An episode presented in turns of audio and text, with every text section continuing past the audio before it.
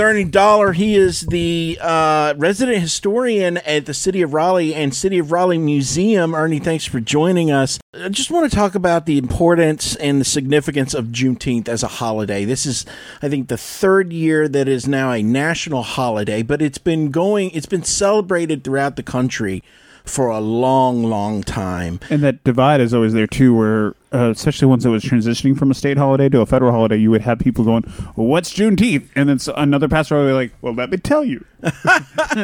so, Yeah. so what is Juneteenth? It's a it's an amazing um, it's an amazing holiday that has not really been celebrated nationally until, like you said, until recently. And it, it truly commemorates the the moment in, in December, I think, of 1865 or June 1865, when uh, formerly enslaved people in Texas got the word that they were free.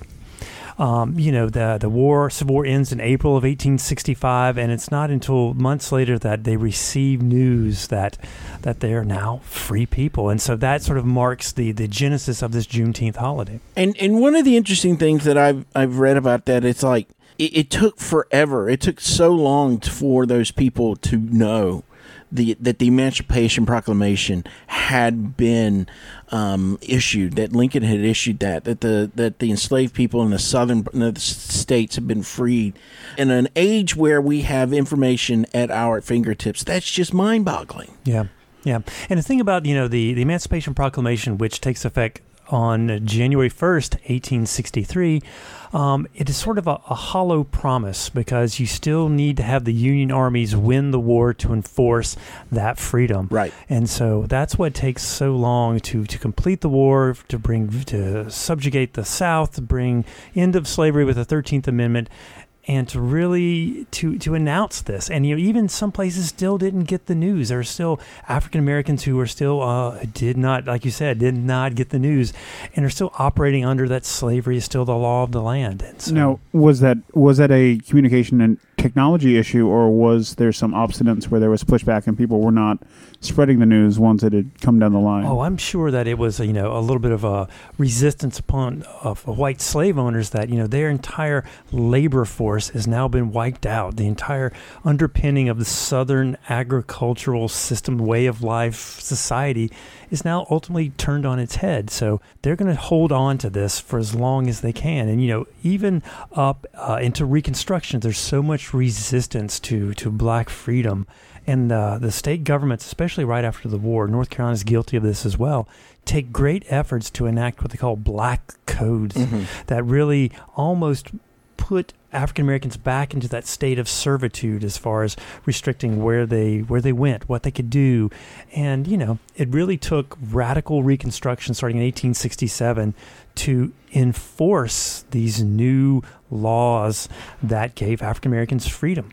And that that came about through the Freedmen's Bureau. Is that correct? Well, there was a there was a constitutional amendment. Oh, okay. So the Freedmen's Bureau were sort of a, a support group because I think the United States government realized that if we are indeed going to free these four million people, we have to to do something to help them integrate to become citizens in in our society. So it is providing health care, food, finance. They had a Freedmen's Bank, and then the most important part, in my opinion, of the Freedmen's Bureau is to is to negotiate to sort of stand as an intermediary between their former white slave masters and the enslaved former the freed people themselves. Mhm. How how do you somehow negotiate a deal from people who who had once been tragically subjugated with the most awful ways of, of another race of people and how do you sort of integrate them and put them on equal equal footing so freedmen's bureau is sort of the umpires of the south at the time Yeah, yeah. And so eh, there was some question. There's freedom. Now what? Yeah. And you know, I often think about trying to put myself into the shoes of of African Americans because this is a 250 year old institution Mm.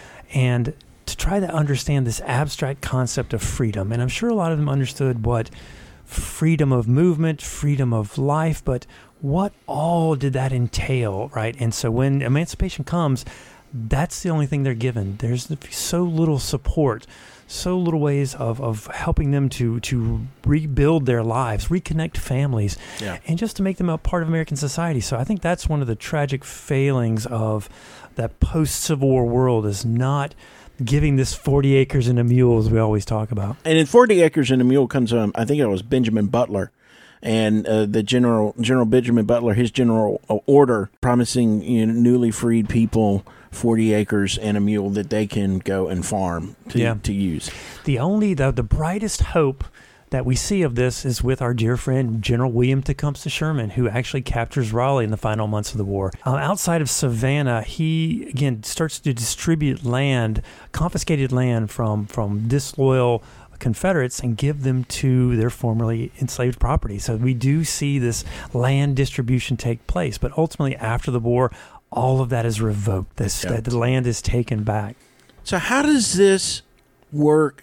Uh, How does Reconstruction and how is this seen in Raleigh? How does this all take take place in Raleigh? I guess maybe to back up a little bit, how much of you know definitely the South's economy was dependent on slavery. How much of Raleigh's economy was dependent on it? Good question. Um, so basically, on the eve of the Civil War, Wake County is about a third enslaved. That's kind of a 33% of the population are, are, are supposedly owned by other folks. Raleigh is not the most agricultural county. Certainly, when you start moving what eastern North Carolina's big plantation counties, Wayne, Johnston, and, and those. When you start moving west of Wake County, you start to see a cultural shift into smaller uh, yeoman farmer plantations. You move west, smaller and smaller African American populations. So when emancipation comes, Raleigh is, is is not as the culture is not turned upside down as much as you've seen in places that truly depended on on slavery. Raleigh becomes almost like the shining lighthouse for freed people, because again, in April of '65. I have I have Union and Confederate soldiers shooting it up on Fayetteville Street, Yeah. but by December, Shaw University has its genesis. Right. So that's quickly followed two years later by St. Augustine's University. Why Raleigh becomes uh, a shiny beacon is that education is the one thing that's been so denied to these people, and now a chance to to come into this urban atmosphere to get off these these plantations and move into an urban setting and take advantage of education, take a business of the Freedmen's Bureau that's headquartered here. So Raleigh comes out of the Civil War, which is a truly grand time for African Americans who are trying to understand what this freedom is and take advantage of all what that word promises. So it's an amazing time to watch how African Americans build what would become Raleigh we see today in those early days right after the Civil War. Uh, when you look at Raleigh, there's a lot of names of folks that were on the wrong side of history, um, where things are still named after them. But when you have those leaders from the African American community that were trying to create better understanding or new understanding of what freedom could mean, um, are there places in the area that carry their names? I don't think so. That that history is is pretty hidden. What we see are, you know, an incredible class of men basically step up who who were once seen as property and become property owners, and they do great things. And we see the most amazing thing uh, in October of 1865 was what we called the Freedmen's Convention. It's one of the most you first times across perhaps in the United States where these free people get together. They come to St. Paul's AME Church right downtown Yeah. and they get together and say, let us chart our political future forward. I mean, these are the brightest, the best. Uh, come together I and think didn't they actually use like a delegate system to determine correct, yeah. who were going to be the representatives? Heavily from the eastern part of the state, very few from the western part of the state. But Yeah. it's uh, it's an amazing moment where these black men come together and take charge of their future in this becoming new citizens of this new nation that's forged after slavery. So uh, it's amazing. And so the the St. Paul's AME are the ones that are behind the capital city Juneteenth celebration that's taking place at Dix Park every year. So they've been managed to to be that leadership again and to be that flagship church that is once again leading the black community in the celebration of, of emancipation. Wow. Holy cow! Never knew that. Are churches the reason why the records that have survived have have survived? Or as a historian, how do you? What are some ways that you look for when you had people that were subjugated? Where do you find those primary sources? It's really hard. I mean, when you're ever doing African American genealogy, that 1865 wall is pretty hard to surmount because you know once freedom we can look toward the 1870 census and that's the first time where african americans truly have an identity they have a last name Mm-hmm. they have an age you can see their families they list them out by names but before that they're just a number they're just a, a identified by race they're identified by sex and age and that's it because they are considered property so anytime we can start to to look back through those first records coming out of slavery, which are the most important, right? That's the freedom generation. That's what we really use to to, to look farther back. And you know, for African Americans to get over the 1865 wall is it's gravy. It is such a rewarding experience to really get back in there and to get closer toward that ultimate goal of how close can we get you back to African roots. And so every time I do genealogy, that's sort of the main goal. Ultimately, can we get back across that middle passage in some way? And so Raleigh has a, especially with the Freedmen's Bureau, which records are really great. The census records, um, a lot of the mortality records start picking up African Americans. And then because of Shaw and St. Augustine, in these churches, we see this collective grouping of records. So Raleigh's really got a, a rich um, treasure trove of information to pull from to reconstruct the lives of these people. Talk more about Shaw and St. Augustine's. How did they come about, and and and and and how they grew into you know such strong institutions, black institutions. Yeah. Um, I think what we see, um, it becomes pretty obvious to to Northerners that with uh, Lincoln's Emancipation Proclamation and freedom is coming, that there is a responsibility that they had is like not only giving them freedom, but giving them the one thing that was denied to them once again was education. Yeah. So we see a number of, of organizations like the American Missionary Association, the Freedmen's Bureau, they're sending so many um, people south to educate, set up schools, and to the the thought is that again, if these people are going to be Americans, they have to understand. They have to be educated. They have to be part of the the the economic, political systems. So that's Henry Tupper, who comes. He was a, a Union Army chaplain. Comes south with the American military. Uh, Meth- American Missionary Association and begins teaching classes. And we see so many people who come south they want to set up churches, but they quickly realize that education truly is what's needed. So, churches and schools kind of go hand in hand all across Raleigh. There's like 20 some schools that are set up just in Raleigh to teach free free people how to read. Wow, wow, and are none of those are still around though. No, well, the one um, Washington Elementary Grade oh, School okay. truly draws its genesis from one of these Freedmen's Bureau schools. So that's been around that long. And so it's just a remarkable of, of once African Americans get this education in Raleigh, they do great things in it because Shaw begins cranking out um, graduates that spread across the nation and start spreading the seeds of education. So, you know, oh, I can't, I'm just crazy about the Shaw story because they are the mother HBCU in many ways. Yeah. And so Well, they had they had uh, uh, uh, a medical school. They had a medical school. They had one of the first four year medical schools in North Carolina, if not the nation. yeah. They had a pharmacy school, a law school. So, again, what are the, the things that African American needs most coming out of slavery? And that is education and health care. So, the real desire is right on the heels of, of, of teaching these people how to read, write, um, to, to take care of themselves, is to take care of them their bodies, right? So, I mean, that's why the Leonard Medical School is so incredibly important. It's so fascinating to see that that's what they saw the need and and leveraged uh, support from white backers in the North to fund this school and to teach doctors that spread across the United States. And then we also had you had Saint Agnes over over at uh, Saint uh, Augustine's. I mean the, the the bones are still there. You can go still still see the ruins there. But I mean another that was a big nursing school, wasn't Yeah. it? And you know, uh, certainly starting It's a um, teaching hospital, I believe. Yeah, Yeah. teaching hospital. Yeah. Yeah. that comes around 1896, I think, pretty later. Then you know the the doctors that are trained at Leonard, trained at St. Agnes.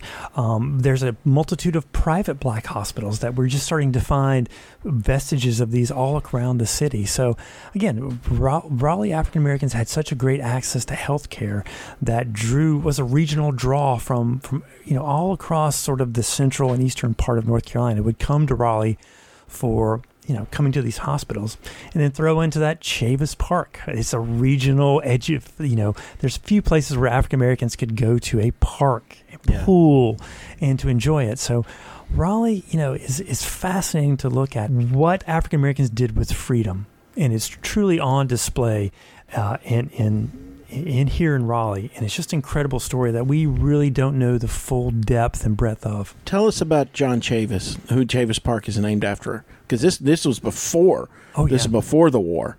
Yeah, John Chavis is a, is a fascinating guy who I think was from Virginia.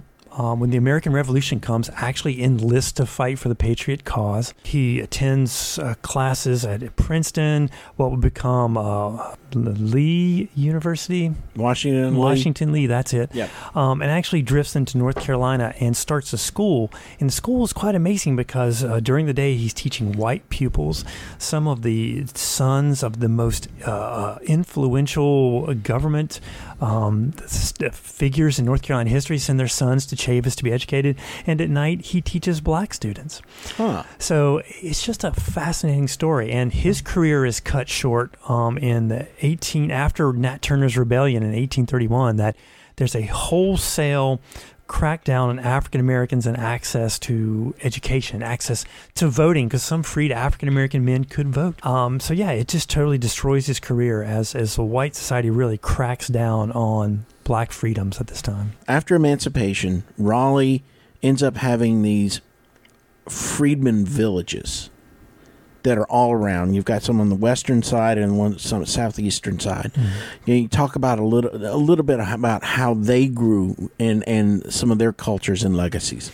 Yeah, and that's fascinating because, you know, if we talk about a lot of southern towns, there's always the wrong side of the tracks, right? Yeah. It's always divided. And at the end of the Civil War, we see that these freedmen villages kind of ring the city. So there's not really at this point a, wrong, a, a division on that. So you've got places like Lincolnville to the east, um, um, Hungry Neck. Um, you've got um, Oberlin Village that you got method and yeah, Method that pops up on the west side. Yeah. And so Oberlin, you know, there's a, there's a, so much attention on Oberlin, and it's fascinating because we can we have maps where we can see the genesis of the free black homesteads that were the origins of Oberlin, and after the war, they just blossom around these few homesteads. So Hmm. Oberlin's a, a wonderful story. And so yeah, we we see these 13 villages that that attract so many of these these African Americans coming off these farms, coming to take advantages of all the opportunities in the city. And and you know Federal Street and then Wilmington Street ends up being a a big room a, a big area for black business, correct? Yeah. So certainly we have East Hargett Street, which really starts to to gel as the Black Main Street, starting in the 19 teens and 20s with Lightner's Arcade. Um, so many of other black businesses, the Royal Theater down on this strip. And if you go to East Hargett Str- uh, Street today, um, you can see murals painted on the sidewalk of these different black businesses. So they are seeing a resurgence in the memory of to show that you know African Americans truly played a, a a central role in the building of this city, the economic development, the running of it, and it's everything that Raleigh has done owes a great debt to those those black uh, people who helped run businesses and even helped build the city. And is uh, would you say that Hargett was is predominantly the only black Main Street Raleigh has had, or when there's been different, you know, getting later to Jim Crow, um, has that did that move or restart and false stalls? Yeah, it's interesting to watch the the changing demographics in Raleigh because you know we were more integrated in 1880 than we were in 1920. So when Jim Crow, Really? yeah, when Jim Crow starts taking effect, that's when we start to see the stratification of this is the black section and this is the white section. Uh huh. Um, the craziest example is a St. Ambrose Church. It's a AME church that they were forced to roll their church away from downtown because they were pushed out and moved it down towards South Wilmington Street. Huh. And again, they, they moved it out in the 1960s, even farther out. So wow. we do see um, a lot of, of looking at the demographics of Raleigh today really starts in the 1920s. We kind of see like the southeastern portion of the cities become highly African American. But in the 1860s, I mean, the 18 yeah 1870s, so much of these black villages ring the city. So it's it's kind of all over the place. So why were we like, more integrated like in the in the 1880s then? Is that is that just because of the because of reconstruction at that point? I think it is, you know, just the way we, we can start to see some of these stratifications in, in, in black homesteads within the city, kind of 1840s. We start to see African Americans kind of drift to the southeastern side, and they are kind of just scattered around because, again, if you look at how slavery, these white slave owners wanted their people nearby, so they you know either had them in a house here or there, and so that legacy lasted up and again until white city owners are like, hey, we need to control more of this space. We need to make more room for white businesses, more white families. Mm-hmm. So we'll push them here and there. And certainly Raleigh doesn't have a lot of these red line, if we call it red lines, where you know banks would draw out where black communities would be. We see more of restrictive covenants in neighborhoods like Oh. Oakwood saying, all right, we will not sell to black families. And that's what starts to segregate these populations because they can't move into these new neighborhoods that are being built. So that's kind of brings on that the 1920s on Jim That- Crow. That that the Jim the Jim Crow separation Mhm. and everything like that. And it really hasn't it really has set up what Raleigh is today. Yeah. You know, basically the lines, you know, I guess racial lines of where people live. Mm-hmm. Crazy. Yeah. And then and then where did they work? I mean, you know, uh, we were talking a little bit earlier about how many doctors and lawyers were being trained here that were African American. Um, but what were the other tr- kind of trades that built that these communities could rally around? Yeah, um, a lot of you know porters, barbers, service industry people. Mhm. Um, uh, one of the things that really fuels a very interesting development in these black neighborhoods are the black professionals that come to work at the universities, Mm. professors, um, you know, um, administrators. So w- with these two universities, we see a, a, cr- a growing black middle upper class form in Raleigh. And, you know, besides the City of Raleigh Museum, I also run the Pope House. Uh, Dr. Pope was one of the first uh, doctors to graduate from Leonard Medical School, the first to get his license by the State Board of uh, Health. Um, moves to Charlotte, comes back to Raleigh, builds this house in sort of right on that color line on Wilmington Street.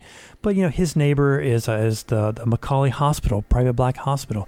That whole stretch leading down towards Shaw was a very prominent um, uh, professional class of, of men. So it's just interesting to see how Raleigh develops so much a different class structure that mirrors so much of the white community that shows up in the black community as well. So how did we lose a lot of that?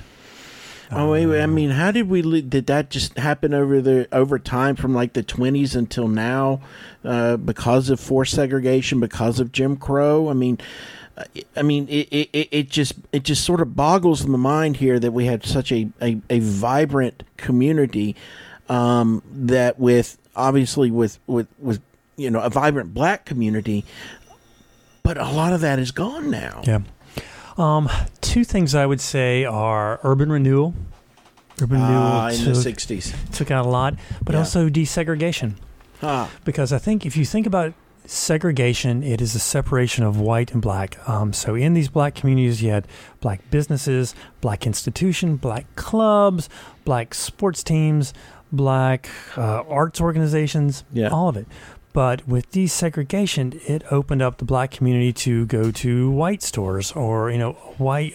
So what we see is the synergy with these black communities now dissipated. So um, African Americans are moving to the burbs as well. They're getting out of the urban environment. So it's breaking up those neighborhoods in the 50s and 60s. And so uh, if you look at Raleigh, Madonna Acres, all of Mhm. these these black suburban areas kind of break up this urban core and kind of spread out in the city. But yeah, desegregation kind of busted down some of these barriers and African Americans just kind of moved all over the place. So the core of these neighborhoods kind of lost, the, you know, keeping all the money in the neighborhood. yeah. It's all leaving um, African American children not going to these HBCUs, but now going to bigger, well funded state institutions like Mhm. State or Chapel Hill or, you know, going up north, the Great Migration really took away a lot of the brain power the, of, of here. So I think there's a lot of factors. And,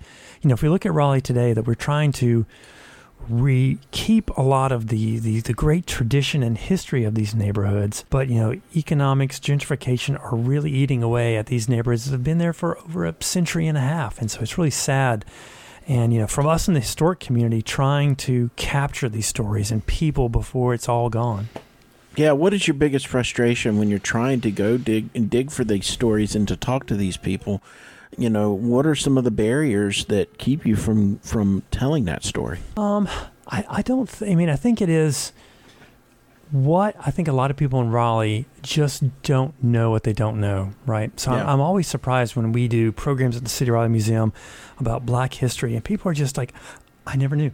I just don't know." And what we see in trying to tell the story of Black Raleigh is that there's just not enough information that people can put their hands on.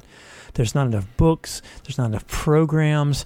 People are hungry for it, especially in the wake of George Floyd, that people suddenly realized, wow, why are these black people so mad? And I can like, ah, let me show you in many volumes and details why they're mad.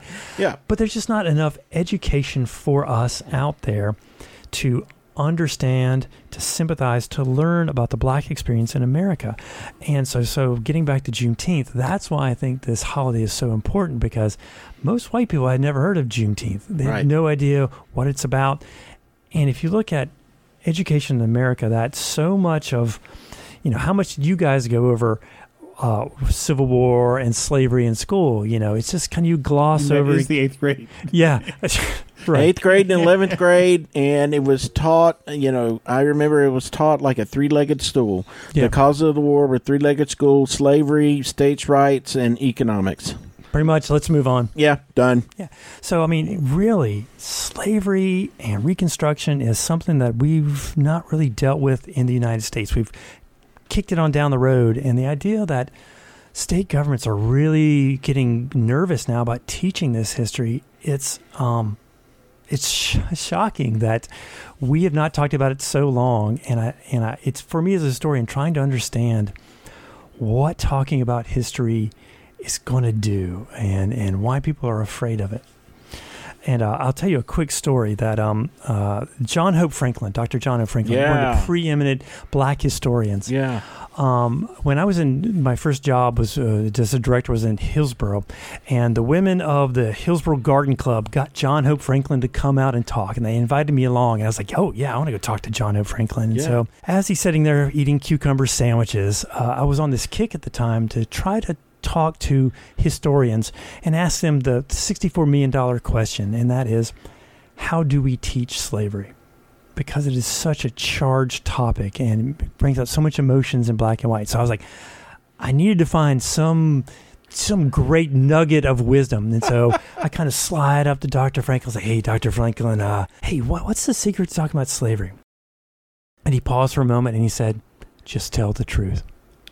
Wow and just tell the truth. And just that was such a and because I I've seen some horrific stuff in the historical record about what slavery was about.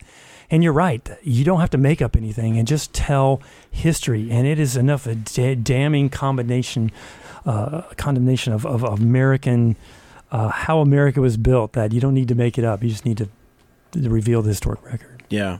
Yeah. So, what does Juneteenth, uh, uh you know, mean to Raleigh nowadays? I think the strange thing is that Raleigh never celebrated Juneteenth. So, starting in 1866, Raleigh always celebrated Emancipation Day. January 1st. January 1. Right. Okay. So we did an event last January of Emancipation Day. Yeah.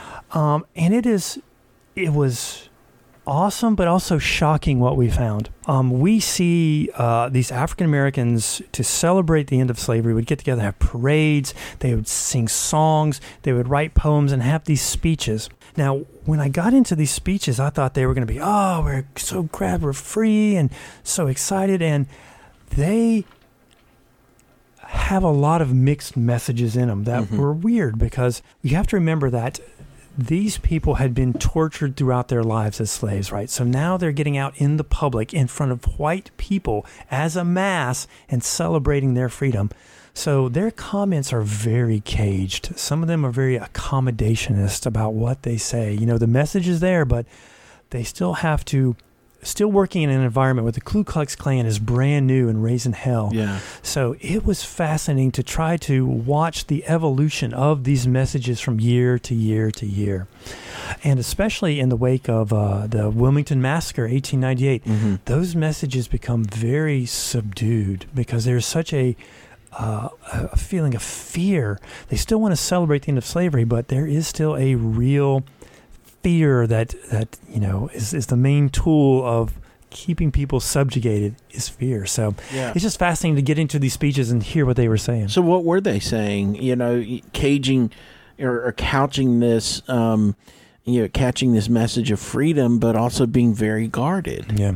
A lot of it was, you know, we we came from the most humble of circumstances, but look at what all we've done in such a short time to Oh. catch up. Uh-huh. Um, you know, it trying just to show at a you know the one of the taglines for this generation was to be a credit to your race, right? Hmm. And so that was the theme we see pop up a lot that they wanted to show that, you know, they had the intelligence, they had the drive, they had the motivation to be part of this America, right? And just given a chance, they could do great things. And that's what we see resonate that underneath trying to not push too much on changing the social structure that we see during the civil rights movement, but trying to operate within that to say, yeah, we we we appreciate freedom and we're going to make the best of it. Yeah. the the way Raleigh has grown and Wake County has grown, um, has there been more people wanting to celebrate the holiday and just or and more willing to engage in African American history? I think so, and truly, we see we saw an uptick again in George Floyd.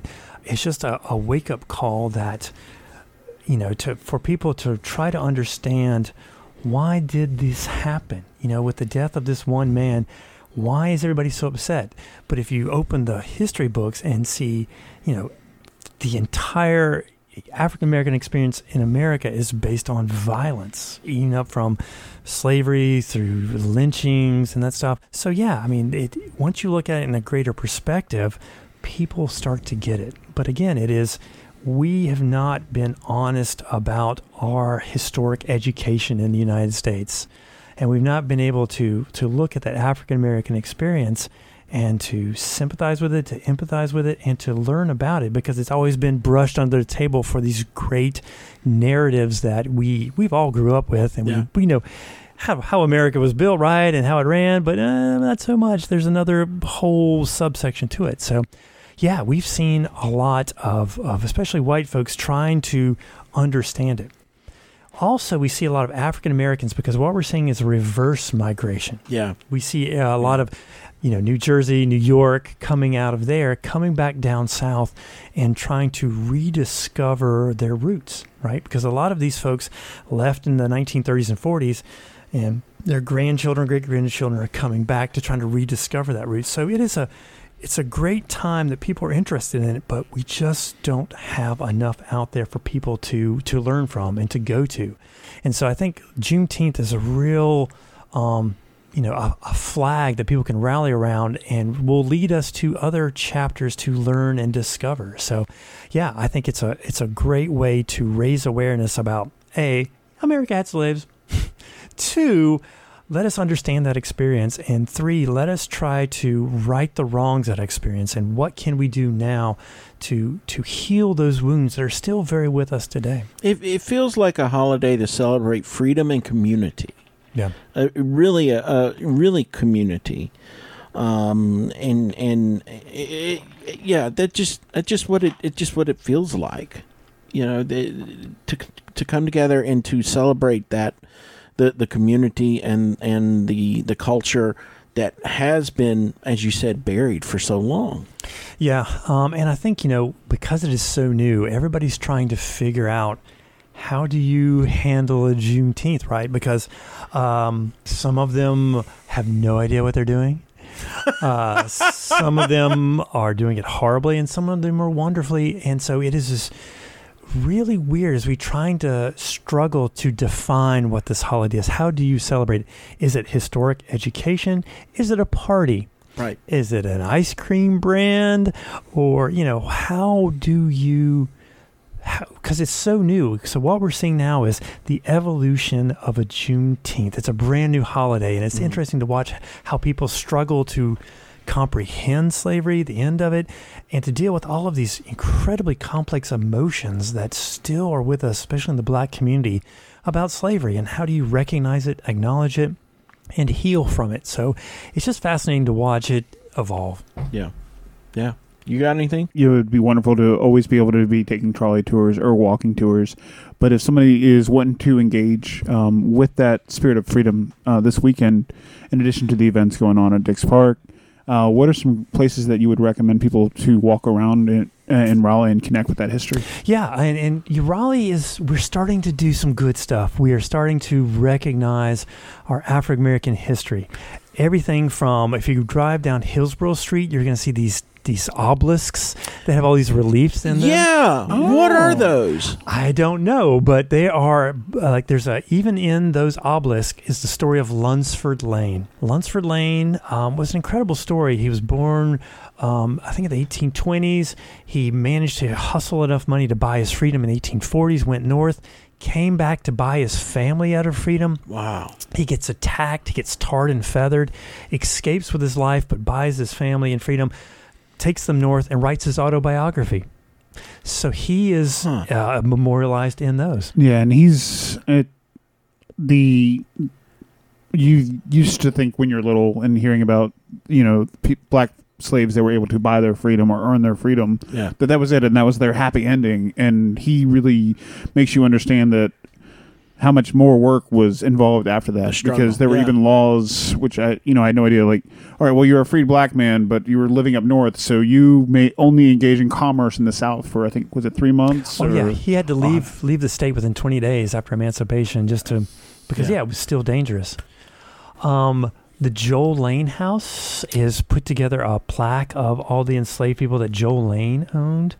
Um, Dix Park is working on a huge um, descendant project. They're trying to bring back and identify um, descendants of those people who were enslaved on the Hunter Plantation, which is where Dix Park is now. Hmm. Um, the Pope House is a great way to get an introduction to, to Black history in Raleigh. Um, but I think in the wider triangle, um, Stagville Plantation Yeah. in, in North Durham is doing a great job to to take the focus from the big house where the white family lived to the incredible story of the enslaved people and those structures, and they're doing a great job with their descendants as well.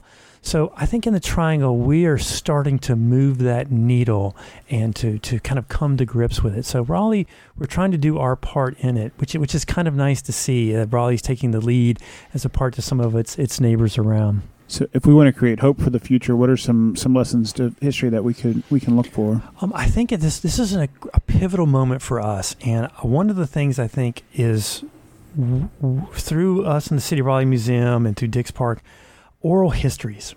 That's what we need to collect now because we are starting to see people people are still around whose grandparents were slaves, which is amazing. Wow. So Yeah. to get those stories, and even the stories of Jim Crow, um, the Great Migration, there's there's a real need to capture these stories because they're so African Americans have been a lot vacant a lot of the times in the historic record. Mhm. So that history is all in their memories and in their family histories. So I would think that we would probably need to to start thinking about how do we collect these stories, how do we preserve these stories, and you know, um, there is some stuff getting off the ground, but it's moving really slow. So I would like to see us really pick up the pace on that and to, to catalog and protect as Raleigh's black neighborhoods are starting to even more erode than we saw in the, the 60s and 70s. Hmm. Fascinating. You got anything else, bud? Nope. Me neither. Well, thank you guys for having me. No, It's been a thanks, lot of fun. thanks for coming by. yeah. Thanks, Ernie. Appreciate Sure, you. and uh, go go see Ernie at the uh, City of Raleigh At the Museum. City of Raleigh Museum. and the Pope House. Yeah. Hey, friends, if you like Lawn Darts Radio, you can help keep us going by donating to Little Raleigh Radio. Your contribution will help us train community producers to share the unique voice of the City of Oaks. Go to littleraleighradio.org to donate, and thanks.